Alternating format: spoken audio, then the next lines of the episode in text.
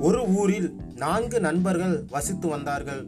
அவர்களில் சிவானந்த் என்ற ஒரு நண்பரும் இருந்தார். சிவானந்த் தவிர மற்ற மூவரும் நன்கு அறிவில் சிறந்தவர்கள். சிவானந்த் மட்டும் அடிக்கடி உண்டுவிட்டு தூங்குவதுமாக இருந்தான். அதனால் மற்ற மூவரும் சிவானந்தை ஒரு கோழை என்று நினைத்தனர். ஒரு நாள் அவர்கள் வசித்து வந்த கிராமத்தில் பஞ்சம் ஏற்பட்டது.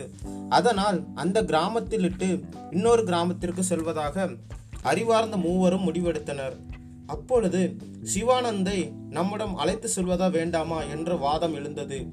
கடைசியாக அழைத்து செல்வோம் ஏனென்றால் அவன் சிறு வயதிலிருந்து நம்முடன் வளர்ந்தவன் என்று கூறி அவனை அவர்களுடன் அழைத்து சென்றனர். அவ்வாறு போகும் வழியில் ஒரு அடர்ந்த காட்டின் வழியாக செல்லக்கூடிய நிலைமை ஏற்பட்டது. அங்கு போகும் வழியில் ஒரு எலும்புக்கூடை கண்டனர். அதை பார்த்த அறிவில் உயர்ந்த ஒருத்தன் என்னால் இந்த எலும்புக்கூடுகளை சிங்கத்தின் எலும்புக்கூடுகளுக்கு ஒத்தாற்போல் மாற்ற முடியும் என்று கூறினான். அதை சொல்லிக் கொண்டிருக்கும் போதே அவ்வாறு ஸ்கெலிட்டனை உருவாக்கினான். அதன் பிறகு இரண்டாவது அறிவில் சிறந்தவன் அந்த எலும்புக்கூட்டினுள் சதைகளை கொண்டு வந்தான். மூன்றாவது அறிவில் உயர்ந்தவன் தன்னால் இந்த விலங்கிற்கு உயிர் கொடுக்க முடியும் என்று கூறினான்.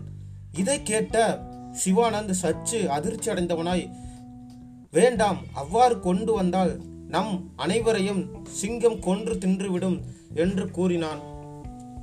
அவ்வாறு கூறிய பொழுதிலும் அவர்கள் கேட்பதாக இல்லை. உடனடியாக சிவானந்த் பயத்தின் நிமித்தமாக ஓடி மரத்தில் ஏறினான்.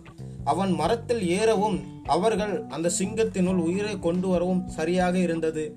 கொண்டு வந்த அடுத்த நிமிடமே சிங்கம் மூவரையும் அடித்து கொன்றது.